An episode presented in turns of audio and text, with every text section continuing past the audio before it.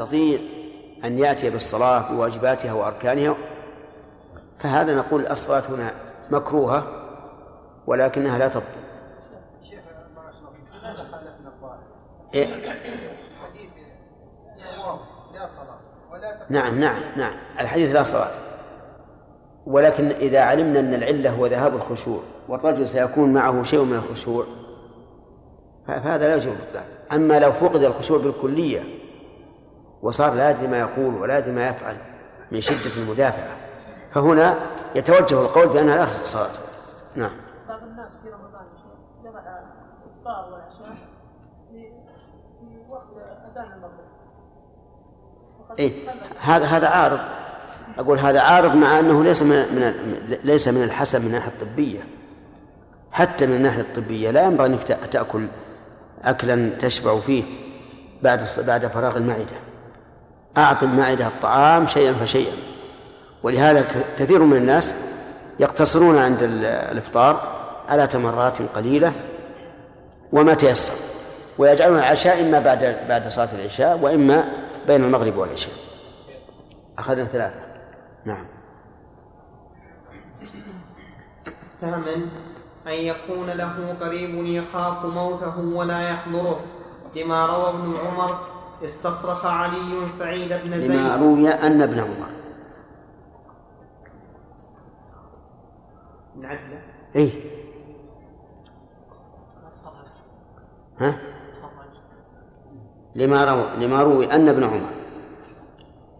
لما روي أن ابن عمر استصرخ لما روي أن ابن عمر قال استصرخ. عندي لما روى ابن عمر؟ اي وش بعده؟ رضي الله عنه ما استصرخ علي علي على سعيد بن زيد وقد تجهز علي.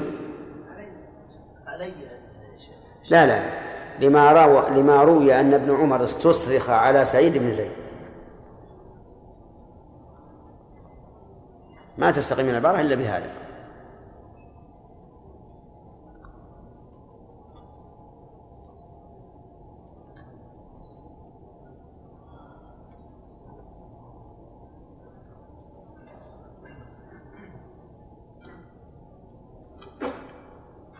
لما لما روي أن ابن عمر استصرخ على سعيد على سعيد بن زيد. وقد تجهز للجمعة. تجمر. طيب. تجمر. صحيح عائشة؟ اي صحيح.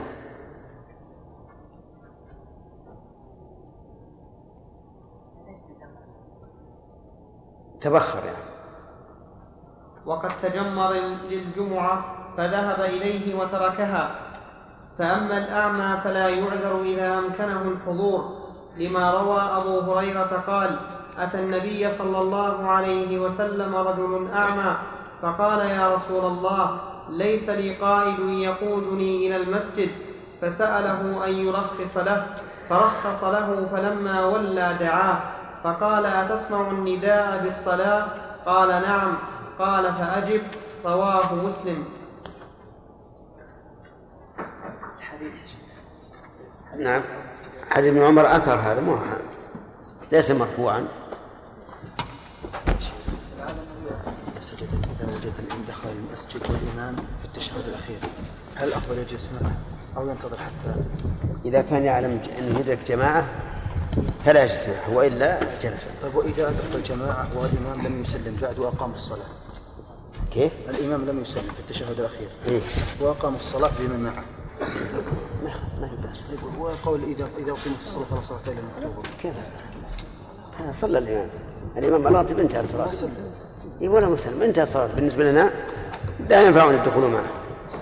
ولو ما سلم يقيم الصلاة؟ اي نعم نعم. لكنه إذا كان قريبا من المصلين لا لا يفعل لا يشوش عليه.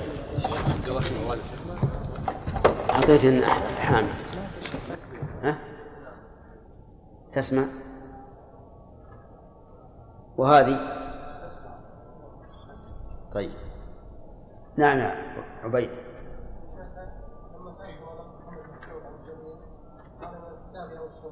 إيه. إيش؟ لا لا لا هو هو يقول هل تريد من الكتاب أو من السنة؟ فقلت مما شئت فأتى بشيء ليس من الكتاب ولا من السنة إيش؟ لا هي لغوية هذه ما هي كل- كلمة شرعية لغوية إن الوعي يتعلق بالأذن. أقول هذا ليس من السنة. هذا شاهد على أن الوعي إنما يتعلق بالأذن. يقول اسمعوا وعوا. مع أن المسألة ما تحتاج يعني إلى كبير فائدة ولا لا- لطالبناه بصحة النقل. ما ندري أهل. نعم؟ نعم ذكرتوه يا شيخ الرواية هذه ذكرتوها لما صعد عمر بن الخطاب لما أتت ملابس من اليمن نعم. ووزع على الأنصار المهاجرين فقام بلال المهم المسألة هي ما هي شا- مسألة شرعية؟ مسألة لغوية. هذه هديهم رأيهم قولهم هذا حلال هذا حرام هذا واجب. لا لا ما يقال من السنة لا. لا من السنة أن, أن نتبعهم فقط. يعني بأمر الرسول هي سنتهم ما هي- بسنة الرسول. لكن لهم سنة متبعة. نعم.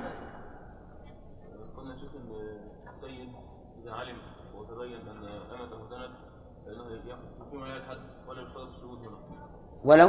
ولا يشترط الشهود. نعم.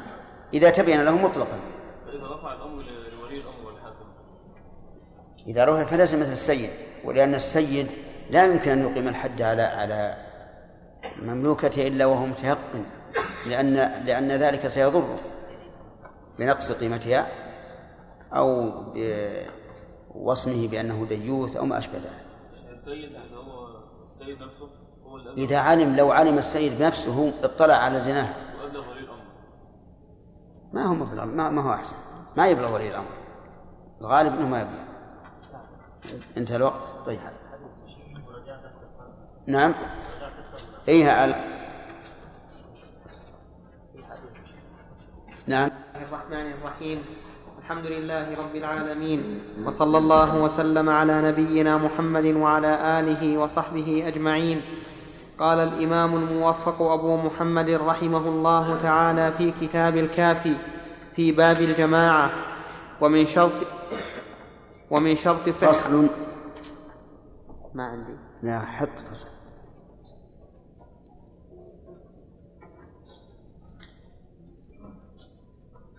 فصل.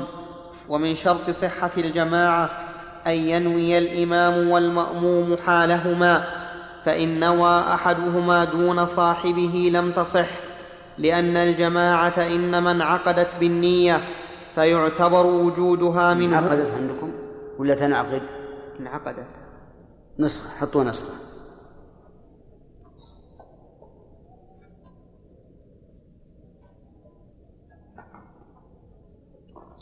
لأن الجماعة إنما تنعقد بالنية فيعتبر وجودها منهما فإن نوى كل واحد منهما أنه إمام صاحبه لم يصح لأنه لا مأموم له. وإن نوى كل واحد منهما أنه مأموم لم يصح لأن لم تصح. عندكم الأول لم تصح. الأول لم يصح. لم يصح؟ أي نعم. إذا نسختان. ولا ما يحتاج. أقول ما يحتاج يكون نسخة. وإن نوى كل واحد منهما أنه مأموم لم يصح لأنه لا إمام له وإن نوى أن يأتم بأحد الإمامين لا بعينه لم يصح لأنه لا يمكنه اتباعه. وإن نوى الائتمام بهما لم يصح لذلك وإن نوى الائتمام بالمأموم أو المنفرد لم يصح لأنه ليس بإمام. إذا لا بد أن ينوي المأموم أنه مأموم والإمام أنه إمام. فإن نوي أنهما إمام. لم يصح لأنه لا مأموم له. أو أنه مأموم لم يصح لأنه لا إمام له. وظاهر كلام المؤلف رحمه الله أنه لو نوى الائتمام بمن لم ينو الإمامة أنه لا يصح. والصحيح أنه يصح. يعني كرجل أو أو رجلان وجدا شخصا يصلي فاعتقداه إماما واستمر هو في صلاته واستمرا في متابعته فالمذهب أن صلاتهما لا تصح لأن الإمام لم ينوي أنه إمام وذهب الإمام مالك رحمه الله إلى أن ذلك صحيح واستدل بأن النبي صلى الله عليه وعلى آله وسلم صلى في رمضان في حجرة احتجرها بخصيف من النخل وصلى وراءه أناس. صلى وراءه أناس دون أن يعلموه بأنهم يصلون وراءه. وأجاب الذين يقولون بعدم الصحة بأن النبي صلى الله عليه وسلم يحتمل أن يكون قد علم بهم فنوى أنه إمامهم. وعلى كل حال إذا وقعت المسألة نقول الصحيح أن ما ذهب إليه مالك رحمه الله من أنه يصح أن ينوي الائتمام بمن لم بمن لم ينوي الإمامة. نعم. فصل. فإن أحرم على صفة فإن أحرم على صفة ثم انتقل عنها ففيه ست مسائل. إحداهن أحرم منفردا ثم جاء إنسان فأحرم معه. فنوى إمامته فيجوز في النفل لأن النبي صلى الله عليه وسلم فنوى إمامته؟ فنوى إمامته. نعم. فيجوز في النفل لأن النبي صلى الله عليه وسلم قام يصلي في التهجد فجاء ابن عباس فأحرم معه فصلى به النبي صلى الله عليه وسلم متفق عليه. وإن كان في فرض وكان يرجو مجيء من يصلي معه. من؟ سم؟ مجيء من؟ نعم. هنا وإن كان في فرض وكان يرجو مجيء من يصلي معه. لماذا نصبتها؟ من يصلي معه. جاز أيضا نص عليه لأن النبي صلى الله عليه وسلم أحرم بالصلاة وحده فجاء جابر وجبار فصلى بهما. رواه أبو داود. وإن لم يكن كذلك فعن أحمد لا يجزئه لأنه لم ينوي الإمامة لأنه لم ينوي لأنه لم ينوي الإمامة في ابتداء الصلاة. وعنه ما يدل على الإجزاء لأنه يصح في النفل والفرض في معناه. الثانية. وهذه الرواية الصحيحة أنه يصح أن ينوي الإمامة في أثناء الصلاة سواء دخل وهو, وهو يرجو أن يدخل معه أحد أم دخل وليس يرجو أن يدخل معه أحد ثم دخل معه أحد فإنه يصح لأن لأنه ثبت في النفل وما ثبت في النفل ثبت في الفرض إلا بدليل.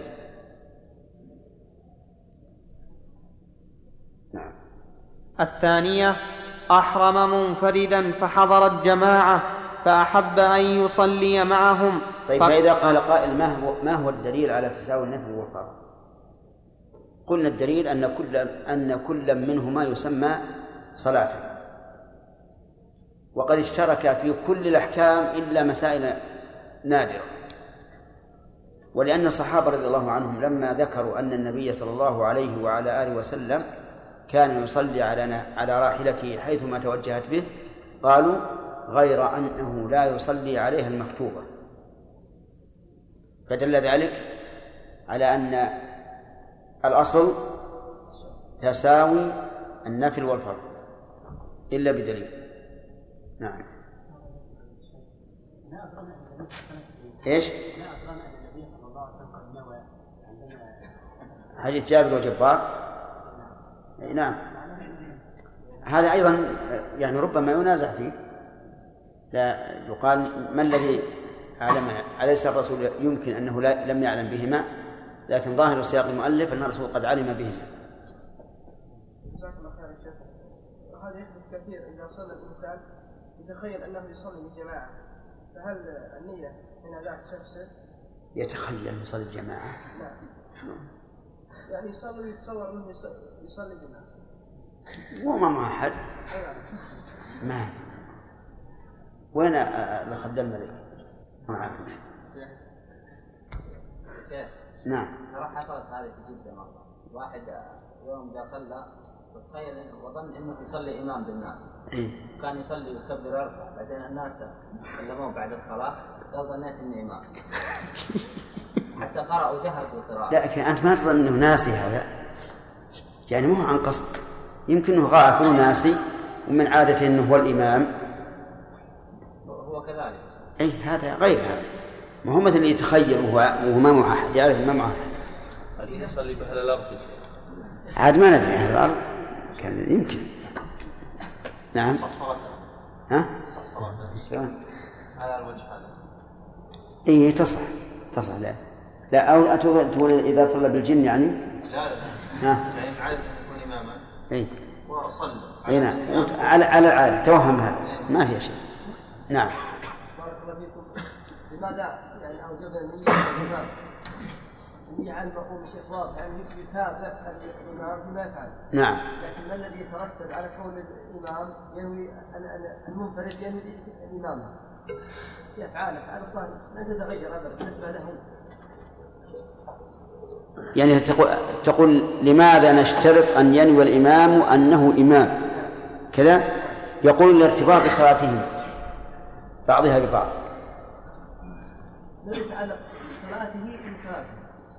يقول ارتباط. ولهذا لو لو بطلت لو بطلت صلاة المأموم وهو واحد واستمر ال- ال- الإمام على نية الإمامة بطلت صلاته. الدليل أنه نوى أن يكون إماما وهو منفرد. نعم. ثلاثة. ثلاثة طيب الثانية أحرم منفردا فحضرت جماعة فأحب أن يصلي معهم. فقال أحمد رضي الله عنه أحب إلي أن يقطع الصلاة ويدخل مع الإمام. فإن لم يفعل ودخل معهم ففيه روايتان. إحداهما لا يجزئه. لأنه لم ينوي الائتمام في ابتداء الصلاة والثانية والثانية يجزئه لأنه لما جاز أن يجعل نفسه إماما جاز أن يجعلها مأموما. من قول الإمام أحمد رحمه الله أعجب إلي أن يقطع أن يقطع الصلاة. قد يقول قائل لا عندي أعجب. قال الإمام أحمد أعجب إلي. اجعلوها نسخة. الإمام أحمد رحمه الله قال أعجب إلي أن أقطع الصلاة أو أحب على النسخة التي بأيديكم. لكن لو قال قائل كيف يقطع الصلاة وقد دخل في فرض؟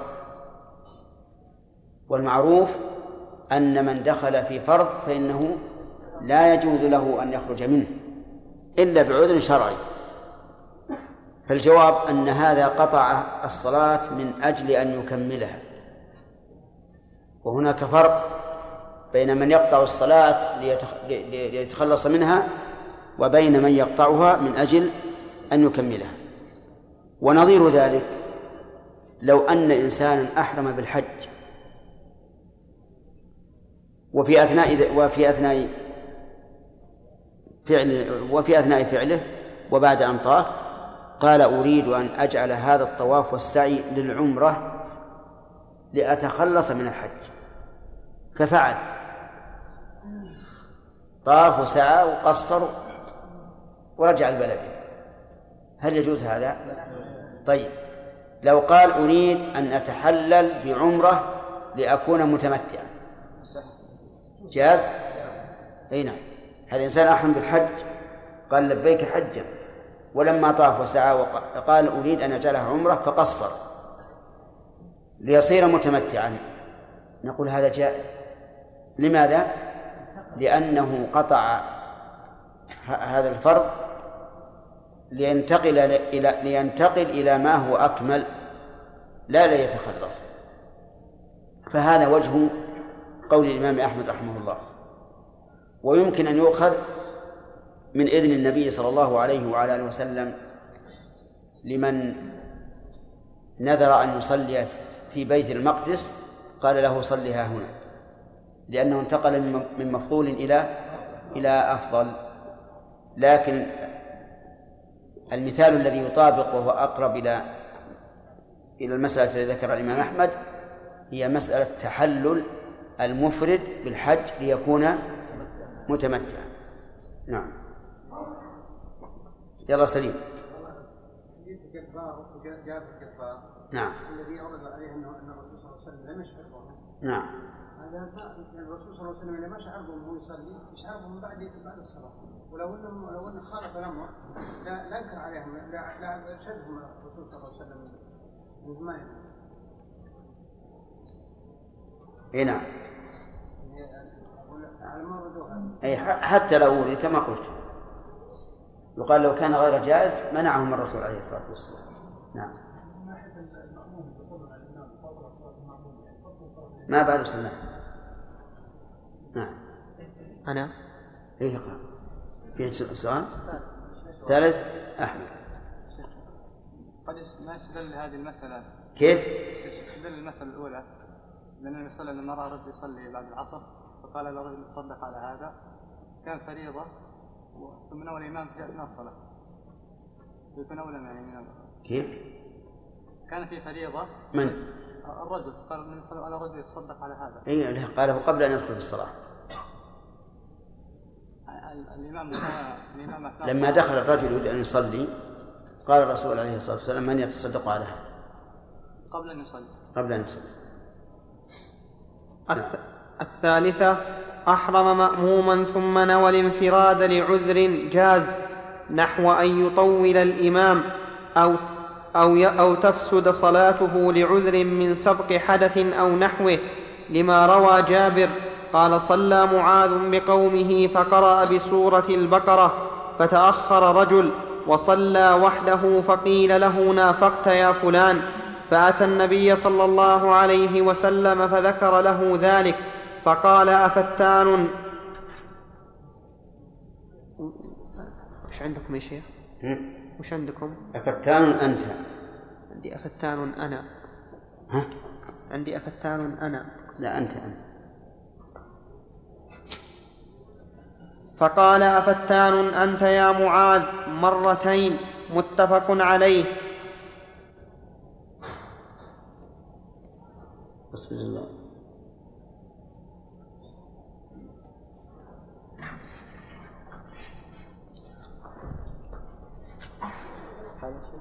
نعم. طيب.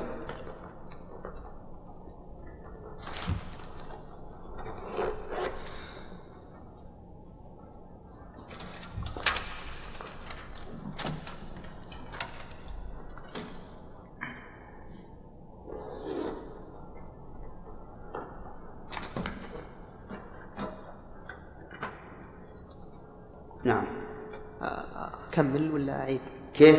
أعيد المسألة؟ فق- فقال أفتان أنت. نعم.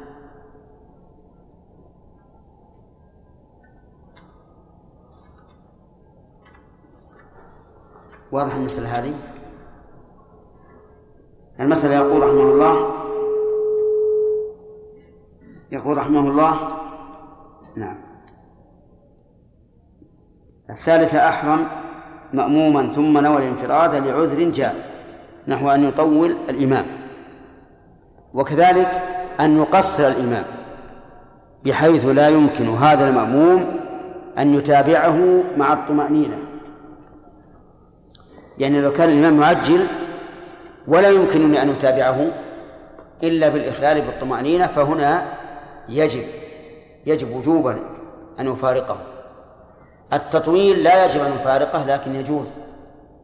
أما عدم الطمأنينة فيجب أن أفارقه لأنني لا يمكن أن أتابعه إلا بترك ركن من أركان الصلاة وهذا يبطلها كذلك لو أن المأموم أصابه رعاة فانفتل من الصلاة فلا بأس. أصابه حصر أصابته غازات ويشق عليه أن يبقى مع الإمام فله أن ينفرد ويصلي بقية الصلاة وحده. المهم أن قول قول المؤلف لعذر ثم قال نحو أن يطول هذا مثال فقط وليس على سبيل الحصر. نعم. حديث معاذ رضي الله عنه في رواية صحيح مسلم أن هذا الرجل الذي فتح من الصلاة سل- سلم ثم صلى في المسجد. هذا انفرد به شيخ مسلم وأنكروا عليه. نعم. أن مع الإمام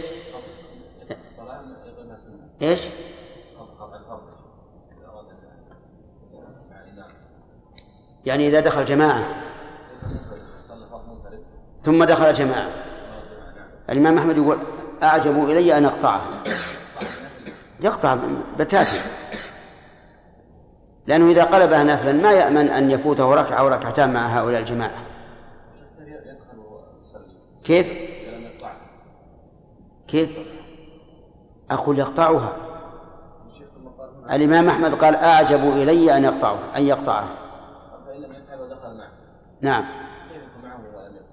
أي نعم. يدخل معهم على أنه وإذا اصبر يا ها؟ كيف؟ نعم. دخل معه. فإذا قام الإمام إلى الثالثة جلس هو. ثم إن شاء سلم وإن شاء انتظر. نعم. هل يقاس على ذلك شيخ؟ آه، كل فعل يفعله الإمام ينكره الشرع يعني كمثل آه، امام يقرأ خطأ. يعني قرأ الفاتحة صحيحة وهو مثلا حليف ويقرا قراءة خطأ. ويعني يجمع بعض ال- الأشياء اللي ينكرها الشرع فهل يجوز الانسان ان يقرا ذلك؟ يقاس عليه ذلك يعني؟ كيف؟ يعني؟ يعني إمام يا شيخ نعم. آه، قرأ الفاتحة صح. طيب. على القول الصحيح أنها يعني تقبل يعني الصلاة صحيحة. فإذا قرأ ما, ما بعد الفاتحة خطأ. يعني الصورة اللي بيقرأها بعد يفتح عليه يفتح عليه. لا خطأ. يفتح عليه. لا يلحن ها. يعني يلحن في كل يرفع وينصب ويجر أقول يفتح عليه. إذا رفع يبين له الصوت وبعدين وبعد ذلك يعني جامع كذلك مثلا ممكن يكون حليق. حليق ليش؟ ليش يدخل معه من الأول؟ إذا صار ما يرى صحة الصلاة خلفه. من يرى؟ من يرى يستمر. يعني إذا أراد الخروج هل يجوز له؟ ما يخرج. ما يخرج. إلا إذا كان إنه يلحن كما قلت وأنه رد عليه ولكن ما- امتثل. أو ما عرف أن يقيم ال- الح- الحرب فحينئذ له أن له أن يخرج. المهم العذر عام. نعم. فإن فإن نوى الانفراد لغير عذر فسدت صلاته لأنه ترك متابعة إمامه لغير عذر فأشبه ما لو تركها بغير نية المفارقة. وفيه وجه أنه يصح بناء بناء على المنفرد إذا نوى الإمام بناء على المنفرد إذا نوى الإمامة. الرابعة لكنه قياس عكس هذا هذا مأموم نوى إيش؟ الانفراد. وذاك منفرد نوى الإمامة أو منفرد نوى الائتمام على الوجه الثاني الذي ذكره فيما إذا حضر جماعة وهو يصلي وهذا الوجه الذي ذكره هو مذهب الشافعي أنه يجوز للمأموم أن ينفرد بلا عذر. إي نعم. لكن الصحيح أنه لا يجوز أن ينفرد بلا عذر لعموم قوله صلى الله عليه وعلى آله وسلم إنما جعل الإمام ليؤتم به. نعم. نعم يا عبيد. نعم. الجماعة الصلاة. ذلك على لا لا لعل قطع الصلاة أحسن. من أجل أن يدرك الجماعة من أولها ولا يحصل تشويش عليه. لو لو دخل الرجلان في الصلاة أحدهما الإمام المهتم والمهتم خرج من الصلاة لعذر صلاة الإمام. ينوي الانفراد. بخروج المأموم ينوي الانفراد. نعم سليم. والله أنت ما رأيك في الإنسان يدخل مع مع الإمام لا ما يقوم الفاتحة. هل يكون فيها خلل بينه هل هو يستمر لا لا ما يستمر. إذا كان يلحن لحنا يحيل المعنى ولم يمكن تقويمه فلا يستمر. نعم. الشيخ اذا دخل يصلي مع الإمام وهو في التشهد الأخير ثم دخل الجماعة. هل له أن يقلبه نفلا أو لا؟ بأس. لا بأس أن أن يدخل معه. أقول يا شيخ يعني دخل في التشهد في التشهد الأخير. أي نعم. وحضر الجماعة. نعم. هل له أن يقطع صلاته؟ له ذلك لأنه لم يدرك الجماعة. ولو قال له نفل الاسلام بس ما كما قلت لكم قبل قليل إذا قلبه نفل لا بكمله يعني ويفوت بعض صلاة الفريضة مع الذين جاءوا. إذا كان مثلا في الثانية مثلا في الثانية قالوا يجوز أن يقلب أن يقلبها نفلا ويكمل لكن كما قلت لك يفوته بعض الفريضة مع هؤلاء الذين دخلوا. نعم. حديث.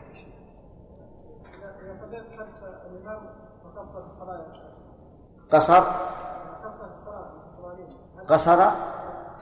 يعني صلى ركعتين صلاته كانت سريعه هل تصح صلاه صلاتها؟ كيف؟ إيش اذا كانت صلاه الامام سريعه يعني سريعة يعني لا يطمئن هل أنت نائم أم غائب؟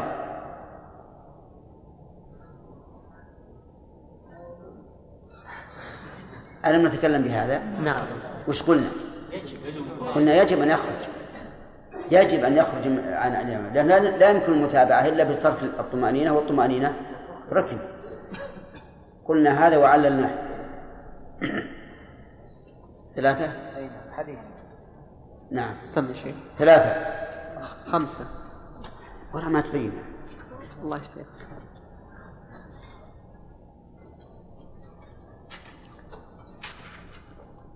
يلا. بسم بالله بسم الله الرحمن الرحيم. الحمد لله رب العالمين. وصلى الله وسلم وبارك على عبده ورسوله محمد وعلى آله وصحبه أجمعين. قال. قال الإمام الموفق قال الإمام الموفق أبو محمد رحمه الله تعالى في كتاب الكافي في باب الجماعة. الرابعة أحرم مأموما ثم صار إماما لعذر. مثل أن سبق إمامه آه، سبق لنا أنه يجوز أن ينفرد عن الإمام بلا عذر على إحدى الروايتين. أليس كذلك؟ طيب. وبه يزول الإشكال الذي حصل لبعض الناس فيما لو دخل شخص يريد صلاة المغرب خلف من يصلي العشاء.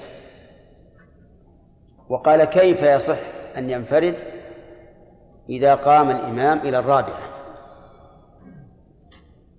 لأنه صلى ثلاثا فسوف يجلس ويسلم. فكيف جاز الانفراد؟ نقول أولا أن المسألة ليست إجماعا في أنه لا يجوز الانفراد بلا عذر. وثانيا أن أن أنه في هذه الحال في عذر شرعي لأنه لا يجوز أن يصلي المغرب أربعا. فهو عذر شرعي فيجلس ويسلم ويقوم مع الإمام فيما باقي من صلاة العشاء. نعم. الرابعة أحرم مأموما ثم صار إماما لعذر مثل أن سبق إمامه الحدث فيستخ فيستخلفه فإنه يصح وعنه لا يصح وإن أدرك والصحيح الأول أنه يصح. ومعنى سبقه الحدث يعني أحدث في أثناء الصلاة.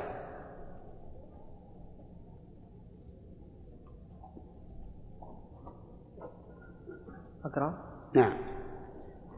وإن أدرك نفسان بعض الصلاة مع الإمام فلما سلم أتم أحدهما بصاحبه في بقيتها ففيه وجهان فإن كان لغير عذر لم تصح.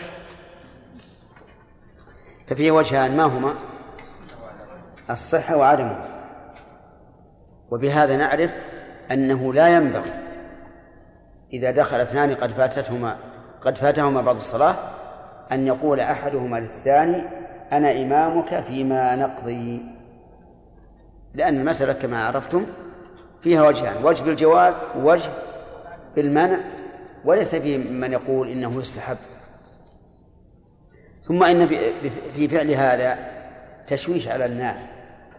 إذا قام اثنان لقضاء ما فاتهما ف- فصليا جماعة ولا سيما إذا كانت الصلاة آه، جهرية وقد فاتهما آه، نعم ولم يدرك إلا ركعة واحدة. نعم.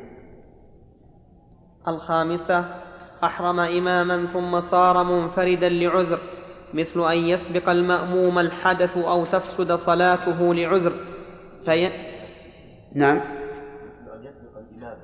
لا المأموم. إذا سبق الإمام الحدث معناه بطل الصلاة. رحمك الله. مثل أن يسبق المأموم الحدث أو تفسد صلاته لعذر فينوي الإمام الانفراد فيصح وإن كان لغير عذر لم يصح. السادسة أحرم إماما ثم صار مأموما لعذر. معنى قوله لعذر يعني لو أن الإم- الإمام انفرد بنفسه وتخلى عن الإمامة فإنه لا يصح. كما لو تخلى المأموم عن الائتمام. أما لو انفرد المأموم بلا عذر فالإمام معذور في الواقع. فقول المؤلف رحمه الله لعذر يعني من قبل من؟ من قبل الإمام. أما فهمتم الصورة؟ طيب. إمام ومأموم. إذا انفرد الإمام نقول إن كان لعذر فلا بأس. وإن كان لغير عذر فلا يجوز. مثال لغير عذر نفس الإمام وهو إمام فسخ الإمام. وأراد أن يصلي وحده. نقول هذا لا يجوز لغير عذر. أما إذا كان لعذر مثل أن يسبق المأموم الحدث فينصرف. فيبقى الإمام وحده منفردا. هذا لا بأس.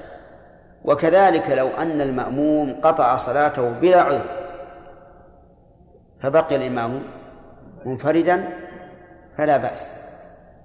لأن هذا ليس باختياره. المأموم قطع صلاته بغير اختيار الإمام.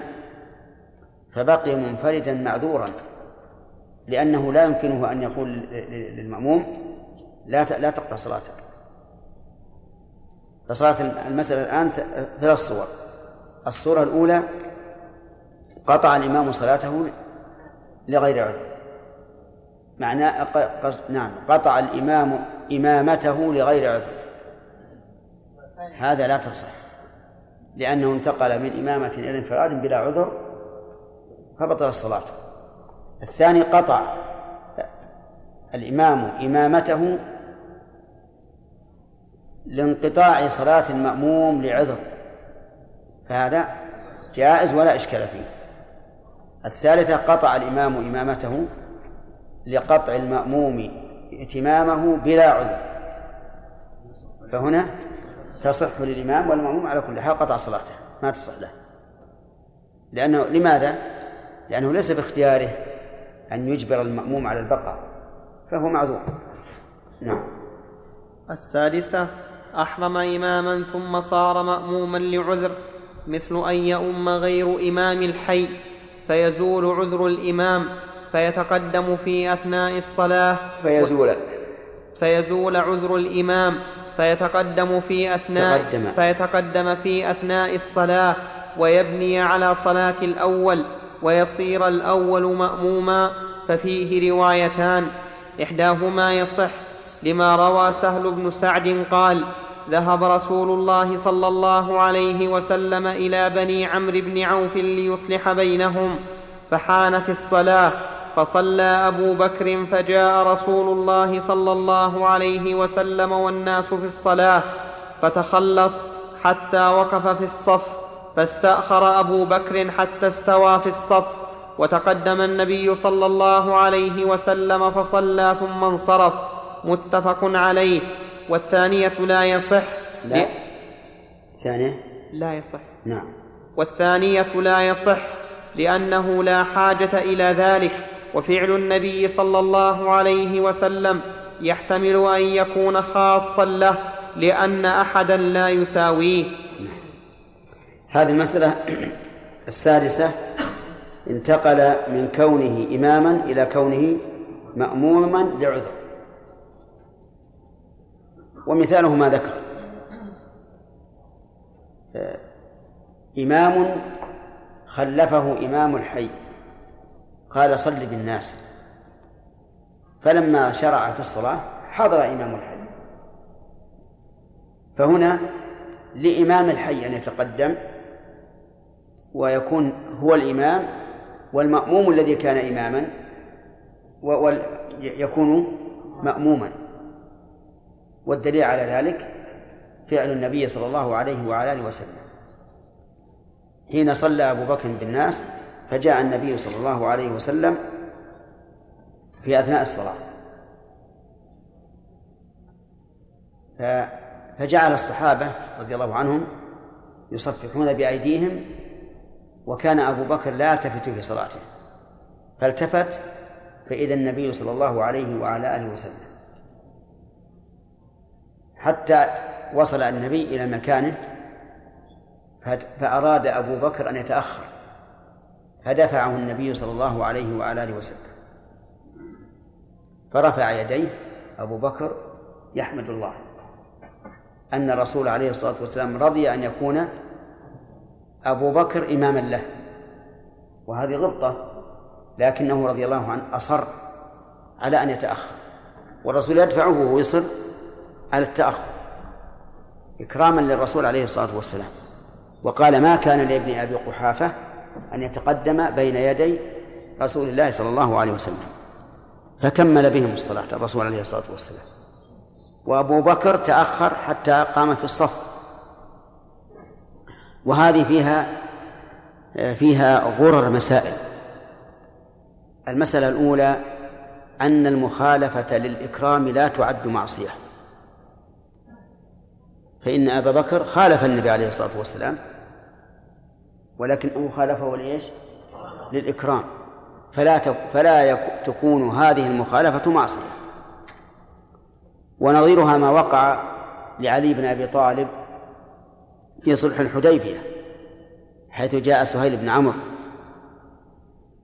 للمفاوضة بالصلح واتفقوا على أن يكتبوا بسم الله الرحمن الرحيم فقال سهيل لا نعرف الرحمن ولكن اكتب باسمك اللهم. فقال النبي صلى الله عليه وعلى آله وسلم اكتب باسمك اللهم. فكتب باسمك اللهم. ثم قال هذا ما قاضى عليه محمد رسول الله. قال سهيل ما يمكن. لا يمكن تكتب محمد رسول الله. لو كنا نعلم أنك رسول الله ما قتلناك ولا منعناك. ولكن اكتب محمد بن عبد الله كغيرك من رجال قريش. ننسبك إلى من؟ إلى أبيك. بعد أن كتب محمد رسول الله. فقال النبي عليه الصلاة والسلام لعلي بن أبي طالب امحها أمح محمد رسول الله. اكتب محمد بن عبد الله. قال والله ما أمحوها. وأبى. فقال الرسول عليه الصلاة والسلام أرنيها. فأراه إياها فمحاها الرسول عليه الصلاة والسلام. بيده. محاها بيده. هذا هذه مخالفة علي بن أبي طالب وإقسامه في رد أمر الرسول عليه الصلاة والسلام هل يعد معصية؟ لماذا؟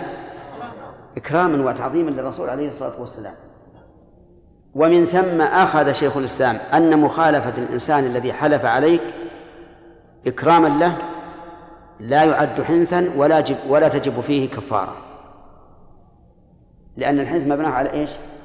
على الإثم وهذا ليس فيه إثم فلو قال مثلا والله أن تدخل فقلت والله ما أدخل ولا دخلت. هل نلزم الحالف الأول بالكفارة؟ لا. لأنه أراد الإكرام. وقد حصل. لكن جمهور العلماء على أنه يحنث.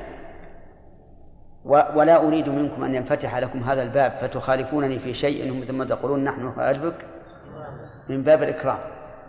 نعم. أخشى أن فتح هذا الباب. إنما القرائن لها أحوال. القرائن لها أحوال. وهذا الرسول عليه الصلاة والسلام قال أمحها واكتب محمد بن عبد الله. ومن النكت في هذا في قضية علي في قضية صلح الحديبية أن الذين صاروا الآن يقولون قال محمد بن عبد الله وحكم محمد بن عبد الله. دون أن يقولوا محمد رسول الله نقول إنهم تركوا ما ينبغي إلى ما لا ينبغي. لأنه قيل محمد بن عبد الله ولم يوصف بالرسالة التي أو بالعبودية والرسالة التي هي أشرف أوصافه صار في القلب شيء. بدل ما أن تقول محمد بن عبد الله قل محمد رسول الله.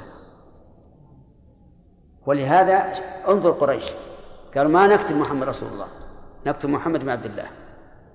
فقال اكتب محمد بن عبد الله.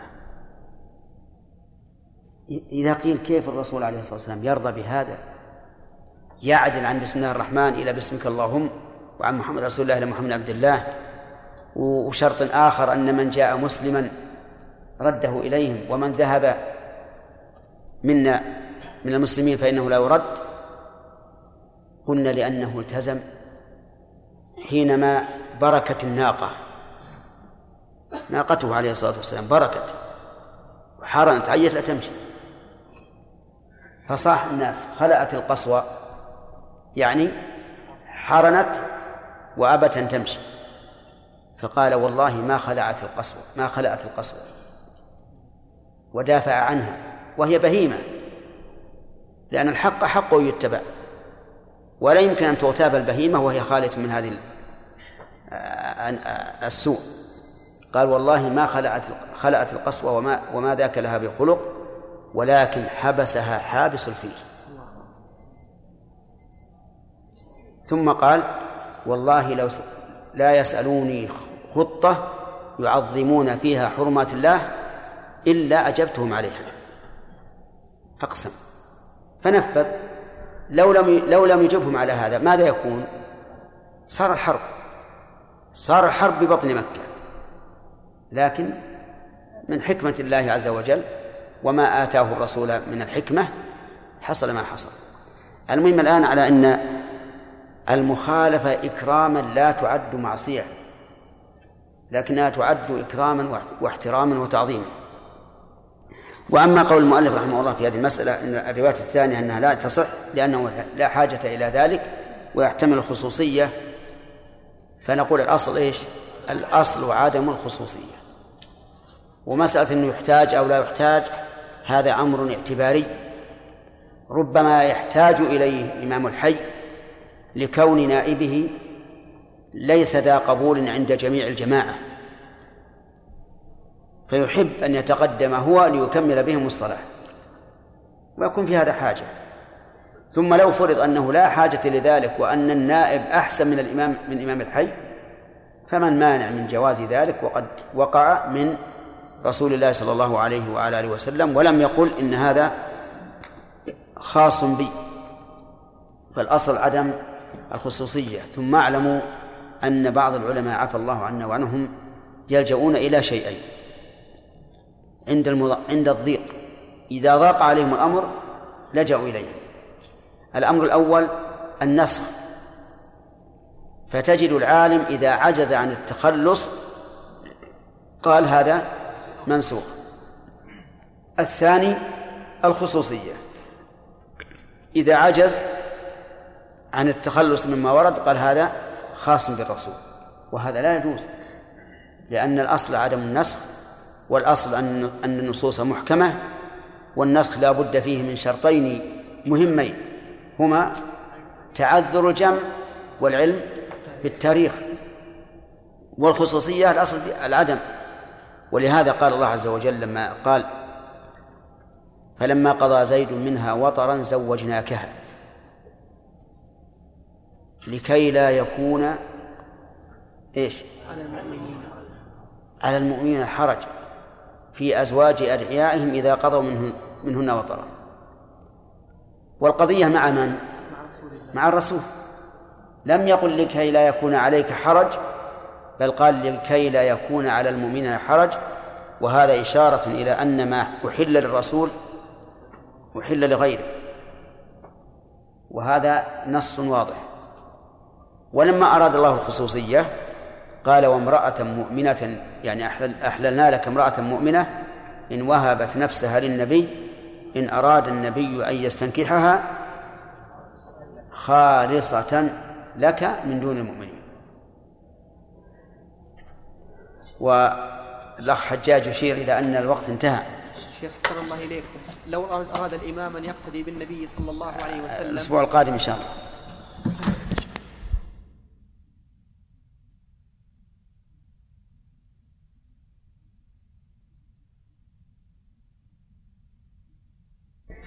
بسم الله الرحمن الرحيم. الحمد لله رب العالمين. وصلى الله وسلم وبارك على عبده ورسوله محمد. وعلى آله وأصحابه إلى يوم الدين. صلى وسلم. قال الإمام الموفق أبو محمد رحمه الله تعالى في كتاب الكافي في باب الجماعة فصل وإذا أقيمت الصلاة لم يشتغل عنها بغيرها لقول النبي صلى الله عليه وسلم إذا أقيمت الصلاة فلا صلاة إلا المكتوبة رواه مسلم. وإن أقيمت وهو في نافلة خففها وأتمها إلا أن يخاف فوت الجماعة ف... إلا أن يخاف فوت الجماعة فيقطعها. عندي فوات فوات الجماعة. عندي كذلك. نعم. إلا أن يخاف فوات الجماعة فيقطعها لأن الفريضة أهم وعنه يتمها. لقول الله تعالى ولا تبطلوا أعمالكم. قوله رحمه الله وإذا أقيمت الصلاة لم يشتغل بغيرها.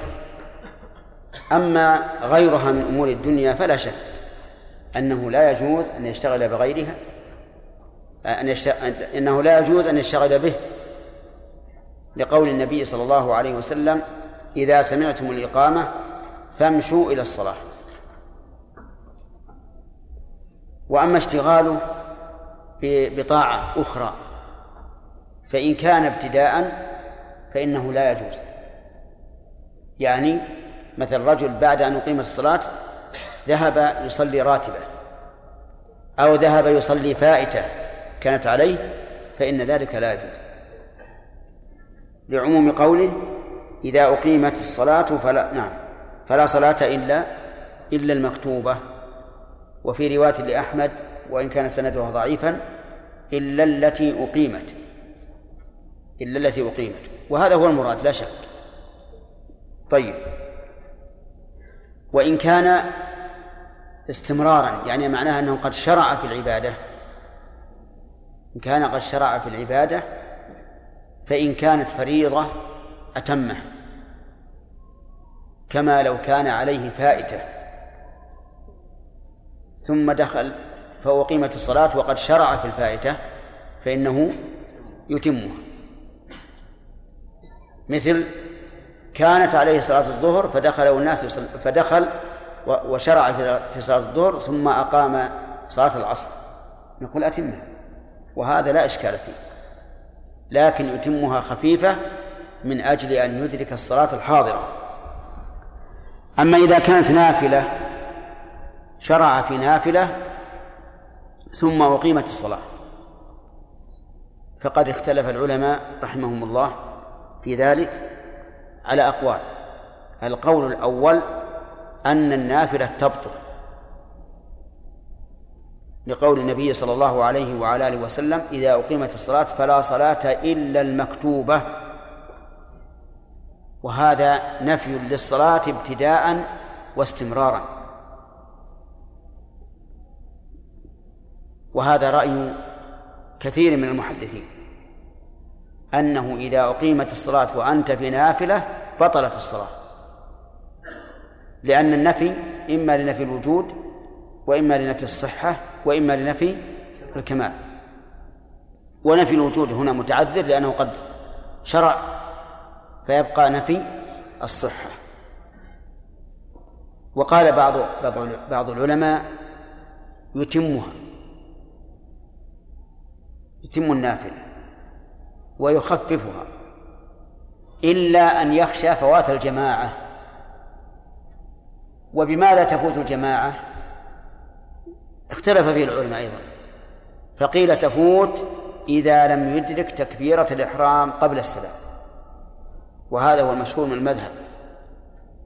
وبناء على ذلك نقول أتم نافلتك حتى لا يبقى عليك إلا إيش؟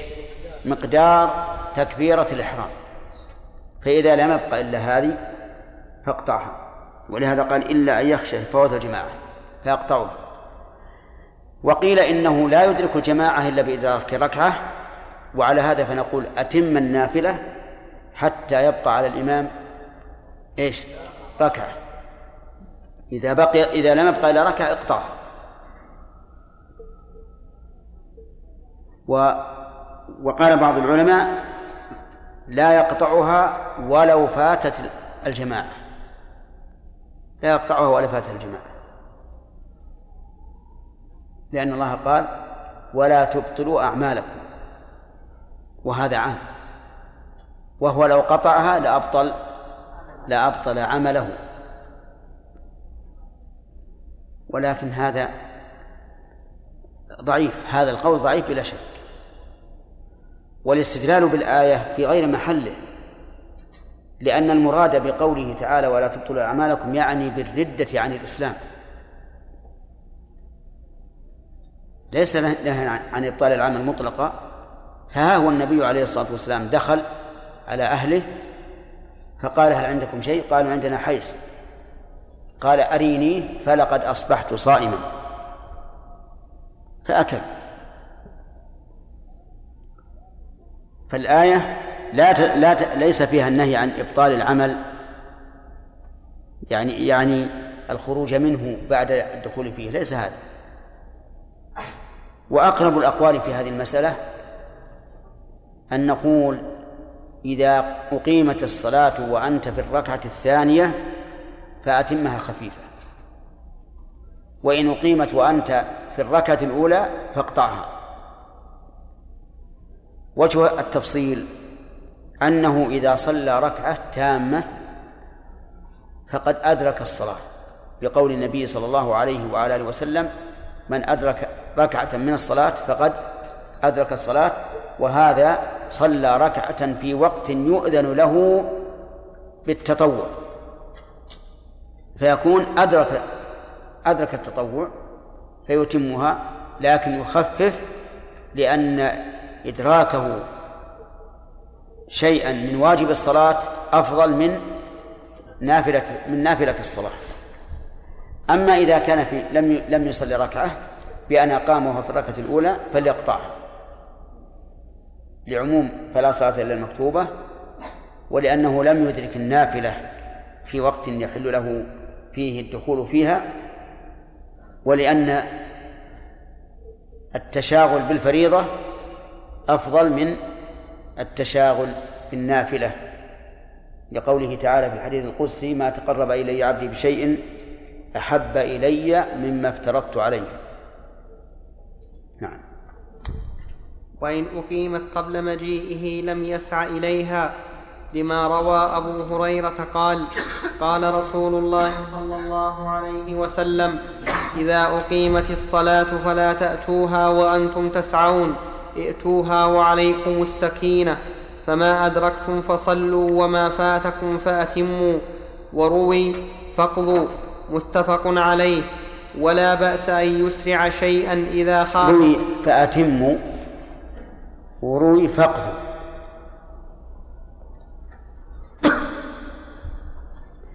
فاختلف العلماء رحمهم الله فمنهم من أخذ بقوله فأتموا. ومنهم من أخذ بقوله فاقضوا وفرق بين الإتمام والقضاء. قال القضاء لما فات والإتمام للباقي فاهمين؟ القضاء لما فات والإتمام للباقي ويتفرع على هذا الخلاف. هل ما يقضيه أول صلاته أو آخر صلاته؟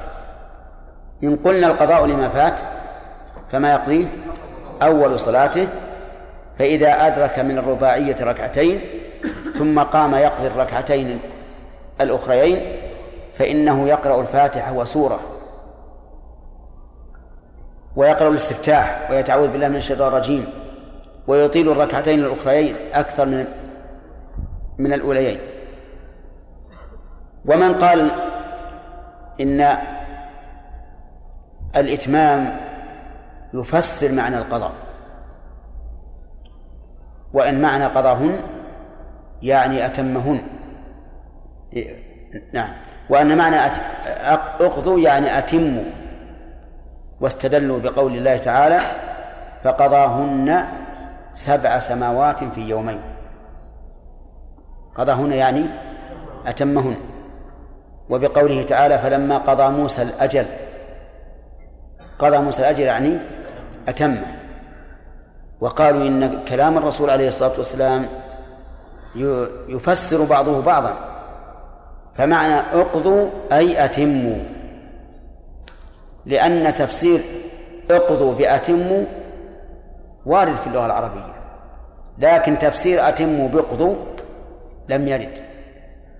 لأن الإتمام بناء على ما سبق. وعلى هذا فيكون القول الراجح. أن ما يقضيه الإنسان من الصلاة الفائتة الذي فاته مع الإمام هو آخر صلاته فيقتصر فيها على الفاتحة ويخفف الركعتين اللتين يقضيهما. اللهم إلا إذا كان الإمام يخفف تخفيفا لو خفف دونه لفاته لفاتته الطمأنينة فهنا لا لا يخفف. فإن قال قائل ما تقولون في المسبوق إذا زاد الإمام ركعة؟ ما تقولون في المسبوق إذا زاد الإمام ركعة؟ يعني دخل مع الإمام في الركعة الثانية والإمام سهى فصلى خمسا. هل يلزمه أن يأتي بالرك بركعة أو لا يلزمه؟ فيه قولان للعلماء. فمنهم من قال يلزمه. لأنه فاته ركعة ولا سيما إذا قلنا ما يقضيه هو أول صلاته فقد فاتته الركعة الأولى فيأتي بها. وعلى هذا فيلغز في هذه المسألة ويقال رجل تعمد زيادة ركعة في صلاته فلم فلم تبطل صلاته. ومنهم من قال لا يلزمه أن يأتي بالركعة بل لا يجوز أن يأتي بها.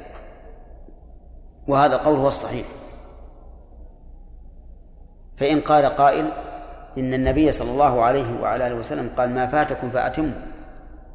وهذا فاتت ركعة فيجب أن يتم. قلنا لكنه لم يقل ما فاتكم فأتموا أو زيدوا. قال فأتموا. وهذا الذي أدرك أدرك الإمام فزاد ركعة هل يقال إن صلاته الآن ناقصة حتى تتم؟ لا يتامها الآن. فيكون قول الرسول ما فاتكم فأتموا. يخ يعني يخرج ما إذا زاد الإمام في ركعة لأن هذا أمر نادر والأحكام تبنى على على على الظواهر والكثير. فلا يكون في قوله فأتموا دليل على أنه يأتي بالركعة الزائدة عمدا بل فيه دليل على أنه لا يأتي بها. لقوله فأتموا فيقال هذا لم ينقص عليه شيء الآن حتى يطالب بالإتمام. نعم.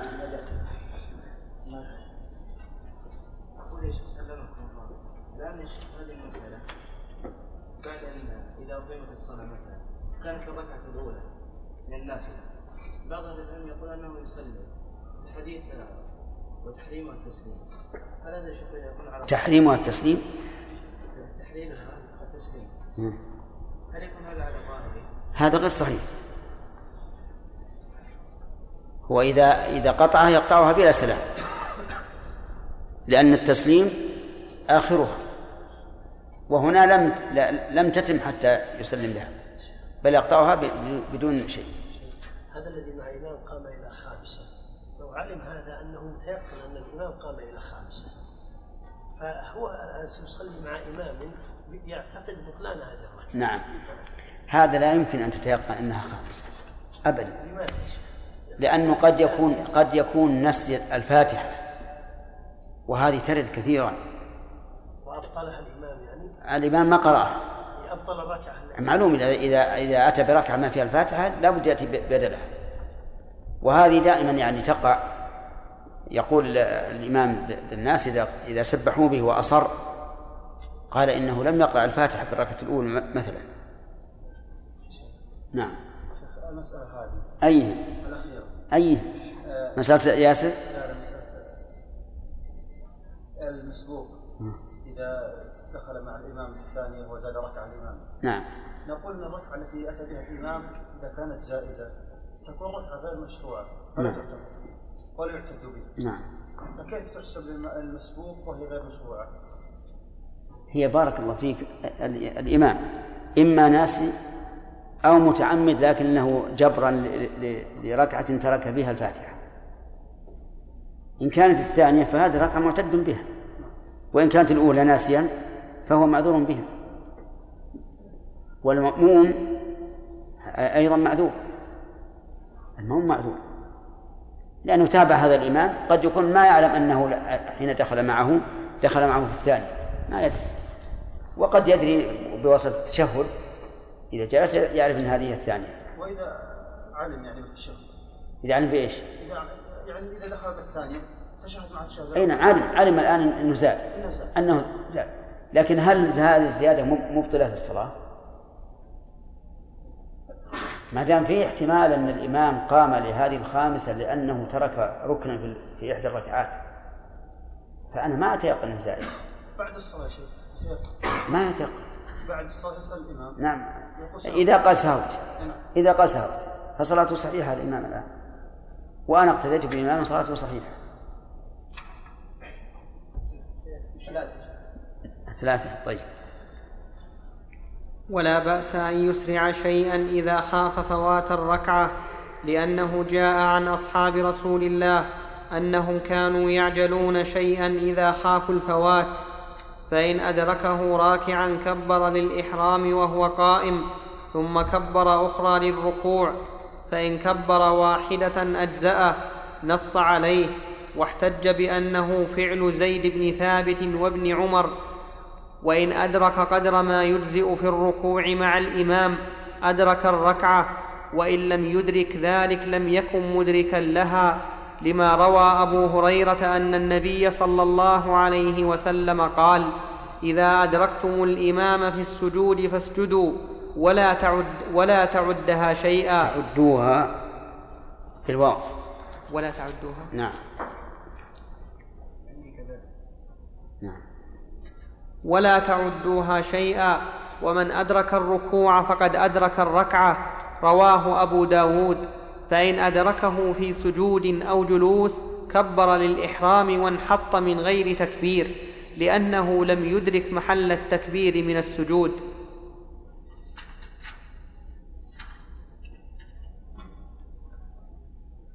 أظن هذا واضح. ما يحتاج إلى تعليق. لكن قوله عجل بعض الشيء أو عجل شيئا يعني معناه شيئا يسيرا. عجلة لا تقبل ولا يكون لها صوت. فإن قال قائل إن النبي صلى الله عليه وعلى آله وسلم قال لأبي بكرة زادك الله حرصا ولا تعد. قلنا لأن أبا بكرة عجل عجلة أدركها الرسول عليه الصلاة والسلام وسمعها. وهذا يدل على أنها عج- عجلة إيش؟ شديدة. ولهذا قال الإمام أحمد لا بأس بعجلة لا تقبح. وبه نعرف ما يفعله بعض الناس آه، حين يدخل والإمام راكع يركض مرة ويقول اصبروا إن الله مع الصابرين. وإلا يتنحنح. نعم. ويقال إن بعض الأئمة آه، إذا سمع اللي الذي يركض رفع على طول. نعم. من تعجل شيئا قبل أوانه عوقب بحرمان يعاقبه. وأنه في يوم من الأيام كأن هذا الإمام أطال الركوع وبعض المأمومين بده يسرع شوي. فجعل يخبط برجليه. كأنه رجل داخل فلما أحس به الإمام نهر.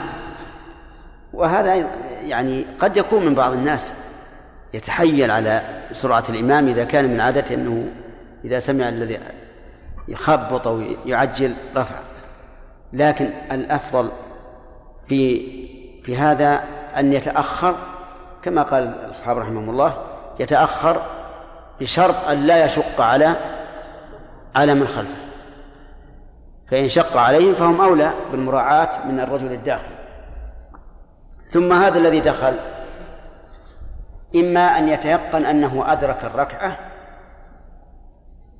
فقد أدركها. يعني أدرك الركوع. وإما أن يتيقن أنه لم يدرك الركوع فهو لم يدرك. يعني لم يدرك الركعة. وإما أن يشك. لا يدري هل وصل إلى الركوع قبل أن ينهض الإمام منه أو لا. حينئذ نقول هو الآن شاك. وكيف نعامل الشاك؟ نقول هل عندك غلبة ظن أنك أدركت أو لم تدرك؟ إن قال نعم قلنا اعمل بغلبة الظن وابن عليه. وإن قال ليس عندي غلبة الظن قلنا إنك لم تدرك الركعة بناء على إيش؟ بناء على الأصل وعلى اليقين. واضح؟ طيب. في المسألة الأولى التي فيها غلبة الظن هل يسجد للسهو؟ إن قلتم لا أخطأتم. وإن قلتم نعم أخطأتم. في تفصيل. نعم؟ في تفصيل. ما هو التفصيل؟ إن غلب على ظنه أنه لم يدرك. نعم. فإنه حينئذ يبني على ما استيقن ويأتي بركعة ثم يسجد السهو بعد السلام. نعم. وإن يسجد للسهو قبل السلام. وإن غلب على ظنه أنه لا أدرك. كيف قبل السلام؟ هو بان على غلب الظن الآن. أي للسهو بعد السلام. نعم. وإن وإن غلب على ظن أنه أدرك. أنه أدرك فإنه حينئذ يبني على ما على ما غلب على ظنه. إي نعم. نعم. ويسجد للسهو قبل السلام. قبل السلام. إي نعم. ليش؟ هو الآن عنده غلبة الظن أنه أدرك. وحنا ذكرنا في القاعدة في في سجود السهو أنه إذا بني على غلبة الظن سواء الأقل أو الأكثر بعد السلام. يكون بعد السلام. نعم. وهنا تقول إيش؟ بعد السلام. يسجد بعد السلام؟ أي نعم. خطأ. هذا على التفصيل المذكور نعم. على التفصيل المذكور الأ- الأخيرة. خطأ. هو قلت غل- غلب على ظن إنه أدركها. أنه أدرك. طيب. يعني يقول غلب- هنا اي يسجد للسهو بعد السلام. أي نعم. أنا أقول هذا خطأ أدرك الصلاة كاملة مع الإمام يسقط مع الإمام يعني إن كانت هي الركعة الأولى وغلب على ظن أنه أدركها فإنه يسقط سجود السهو لأن الإمام يتحمل عنه. لأنه قال لأن العلماء قالوا إن المأموم إذا كان أدرك الصلاة من أولها فلا سجود عليه. لكن قد يقول قائل إنما أسقطوا سجود السهو عن الإمام عن المأموم لئلا يخالف الإمام. وهذا إنما يصدق فيما إذا كان سجود السهو قبل السلام. أما بعده فلا تلحق المخالفة. فيقال نعم هذا وارد. لكن كونه يسجد بعد بعد سلام إمامه وهو لم لم يفته شيء هذا نوع مخالفة. فلا يسجد. طيب بقي علينا المسألة الأخيرة. إذا إذا إذا أدرك الإمام ساجدا يقول إنه ينحط بلا تكبير. لأنه لم يدرك محل التكبير من السجود. صحيح.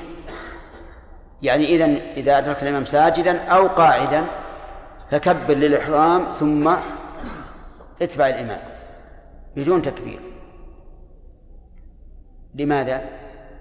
لأنك الآن ستنتقل من قيام إلى قعود وهذا لي- ليس بمشروع.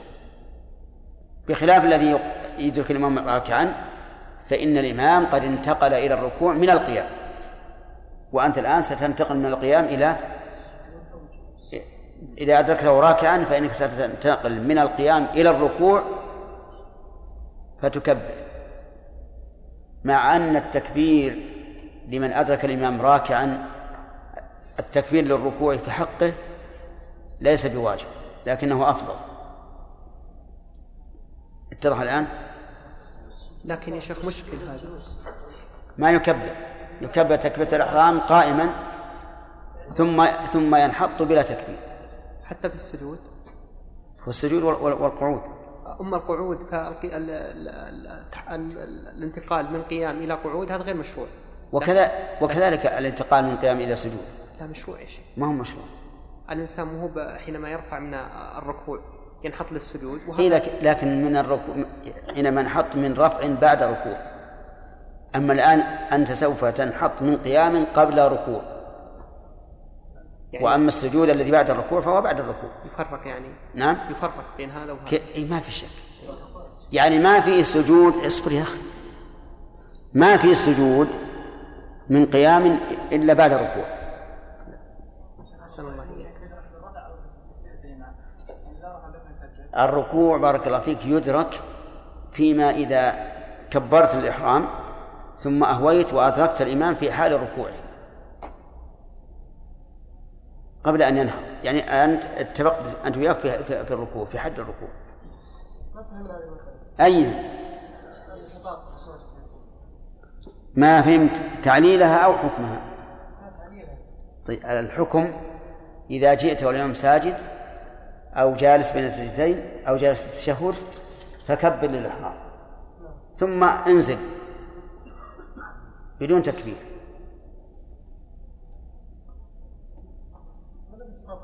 نعم. واجب ما هي الإحرام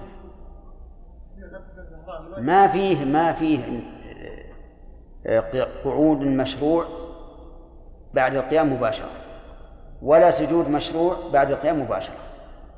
السجود المشروع بعد القيام إنما يكون بعد قيام قبله ركوع وهنا ما ما قبله ركوع. هذا وجه. نعم يا سليم. الله عنك. مسألة المسبوق إذا علمت أن الإمام صار يبقى عليه ركعة ثم صار إيش؟ يعني بالنسبة للمسألة الأولى اترك المسألة الأولى عطى المسألة من عندك الآن لأن عندنا مسائل متعددة. إذا دخلت مع إمام وأنا وأنا فاتت فاتت لي من الصلاة من الصلاة ركعة وقام الإمام الخامسة شوف وأنا تأكدت أن بعد الإمام قام الخامسة وأنا في بالي ركعة. أنا تابع فيها ولا أنوي الانفراد لا لا تابعوا تابعوا فيه. أشوف حق يا شيخ في حق الإمام أن أن الخامسة دي. ما- هو قلنا ربما يكون الإمام ما زاد. ربما يكون الإمام ترك قراءة الفاتحة في الركعة الأولى. إذا ترك قراءة الفاتحة في الركعة الأولى لغت الركعة الأولى. وصارت الثانية بدلها فتكون أنت وياه في الثاني سواء الثاني هي له أولى ولك أنت أولى أيضا. نعم. نعم.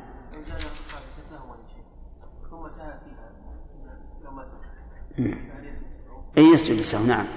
لأنها في حكم الصلاة. كما لو أحدث فيها بطلت نعم.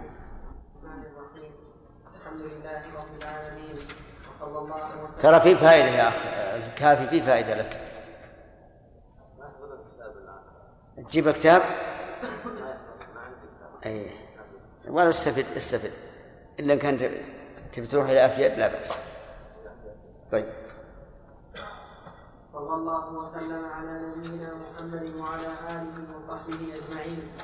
قال الإمام الموفق أبو محمد رحمه الله تعالى في كتاب الكافي في باب الجماعة فصل وإذا أحس بداخل في القيام أو الركوع استحب له انتظاره ما لم يشق على المأمومين لما روى ابن أبي أوفى أن النبي صلى الله عليه وسلم كان يقوم في الركعة الأولى من صلاة الظهر حتى لا يسمع وقع قدم ولأنه انتظار ليدرك المأموم على وجه لا يشق فلم يكره كالانتظار في صلاة الخوف إلا أن يكون الجمع كثيرا فإنه لا يستحب.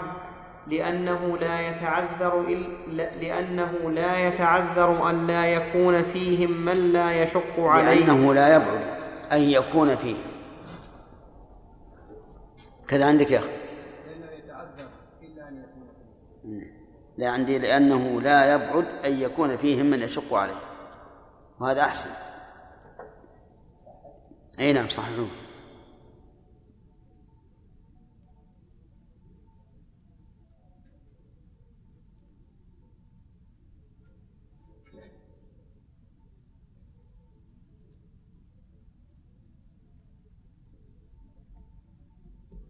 لأنه لأنه لا يبعد أن لا يكون فيهم أن يكون فيهم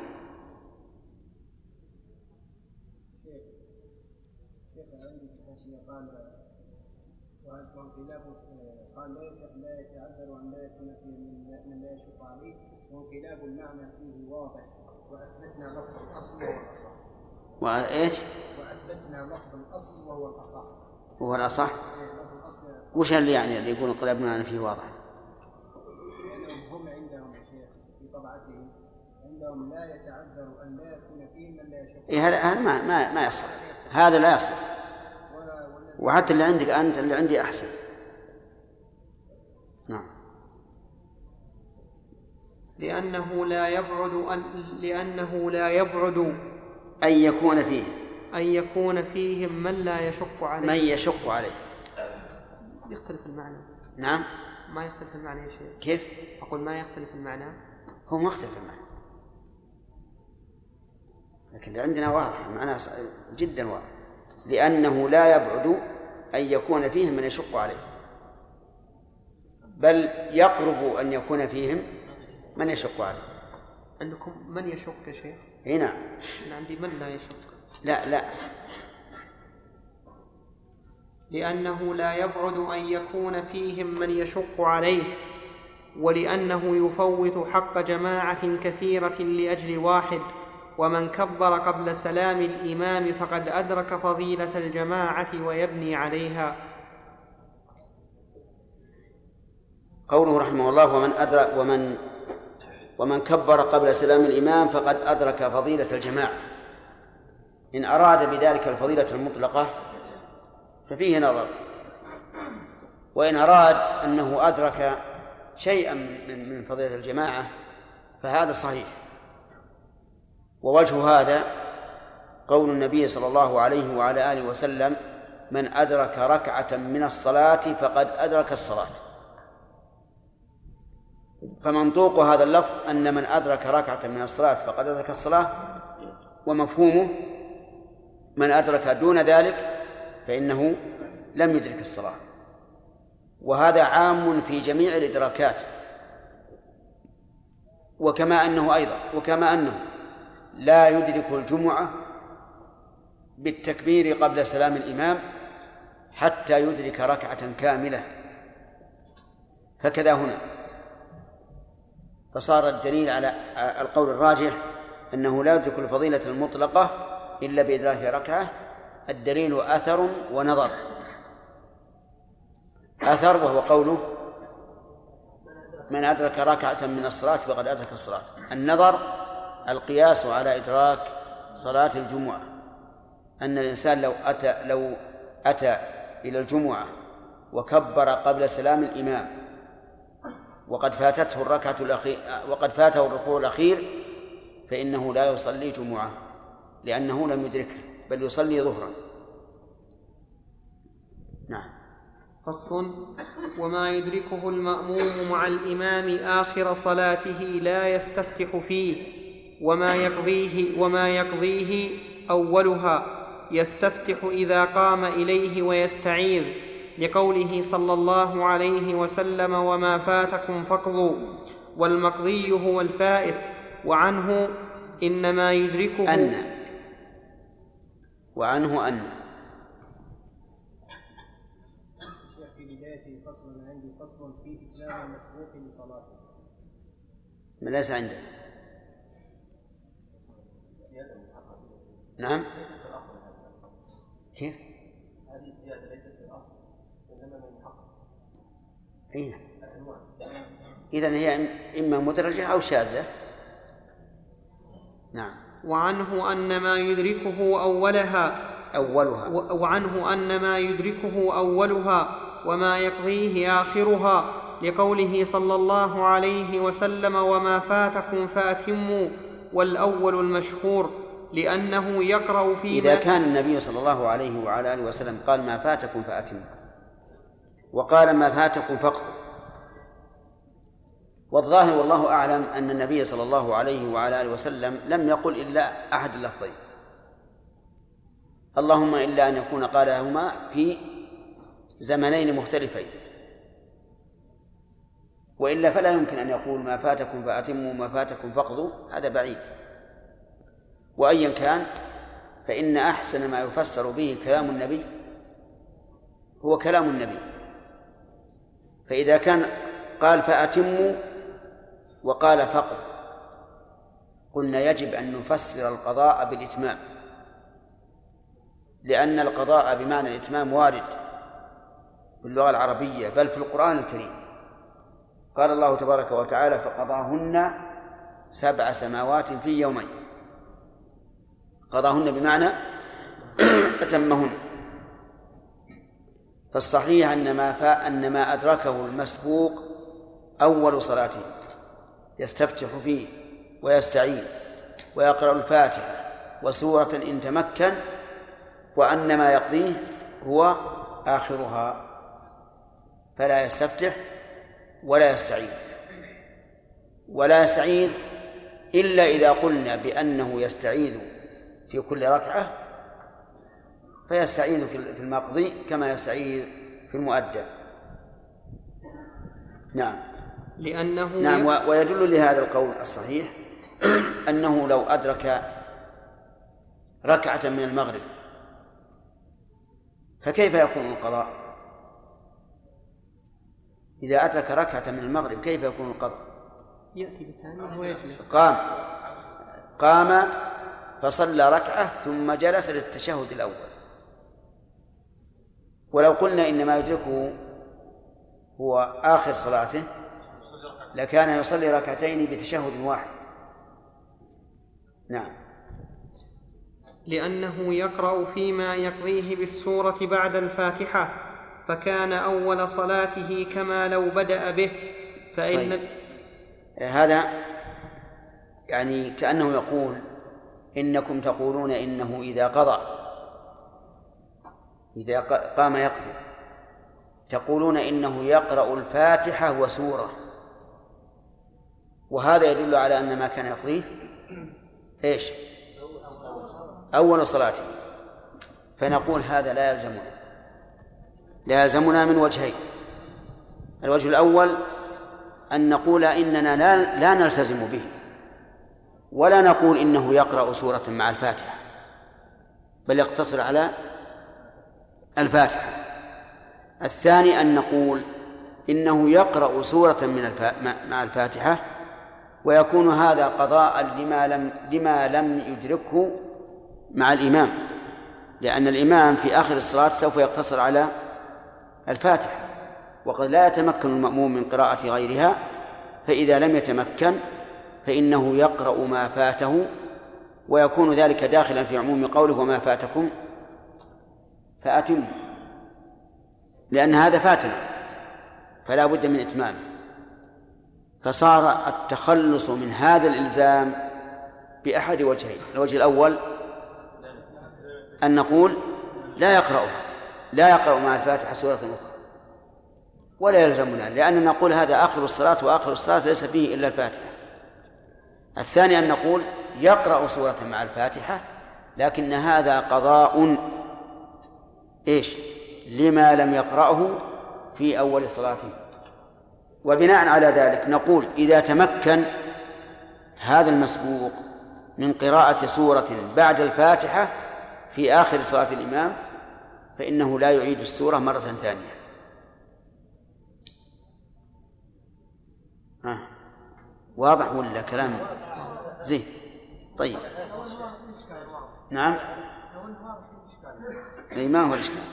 الاشكال ان العقل ما ما يوافق على ان ان ان من يستبعد ان ان الانسان يؤخر اول الصلاه ويصير اول الصلاه ان يوصل معه أي نعم هذا هذا صحيح. هذا الترتيب المعقول. أن ما أدركه هو أول اول صلاه نعم.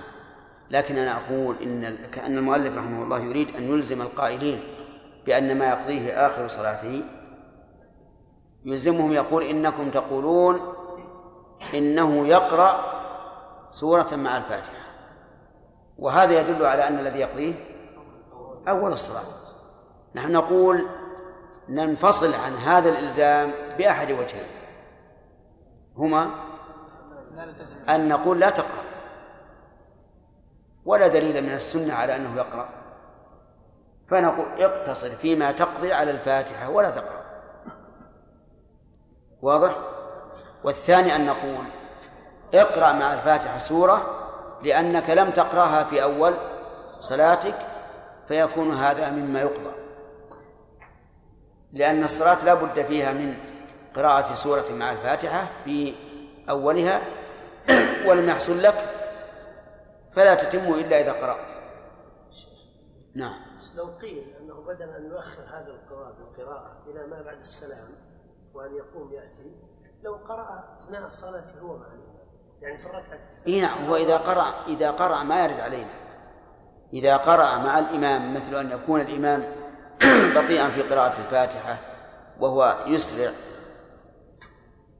فيمكنه أن يقرأ سورة قصيرة مثل قل هو الله أحد إذا جاء نصر الله. قرأ على أنها قضاء أو على أنها الركعة الثانية. لا على أن على أنها الأولى. القول الراجح الآن أن ما يدركه مع الإمام هو أول صلاته سواء تمكن من قراءة سورة مع الفاتحة أم لم يتمكن. فإن تمكن فالأمر واضح وإن لم يتمكن فإن متابعة الإمام أولى من أن يتم من أن يقرأ سورة بعد ركوع الإمام. نعم. على آخر التشهد الثاني وأحس بدخول جماعة هل نقول ادخل مع الإمام حديث أبي هريرة. إذا سمعتم الإقامة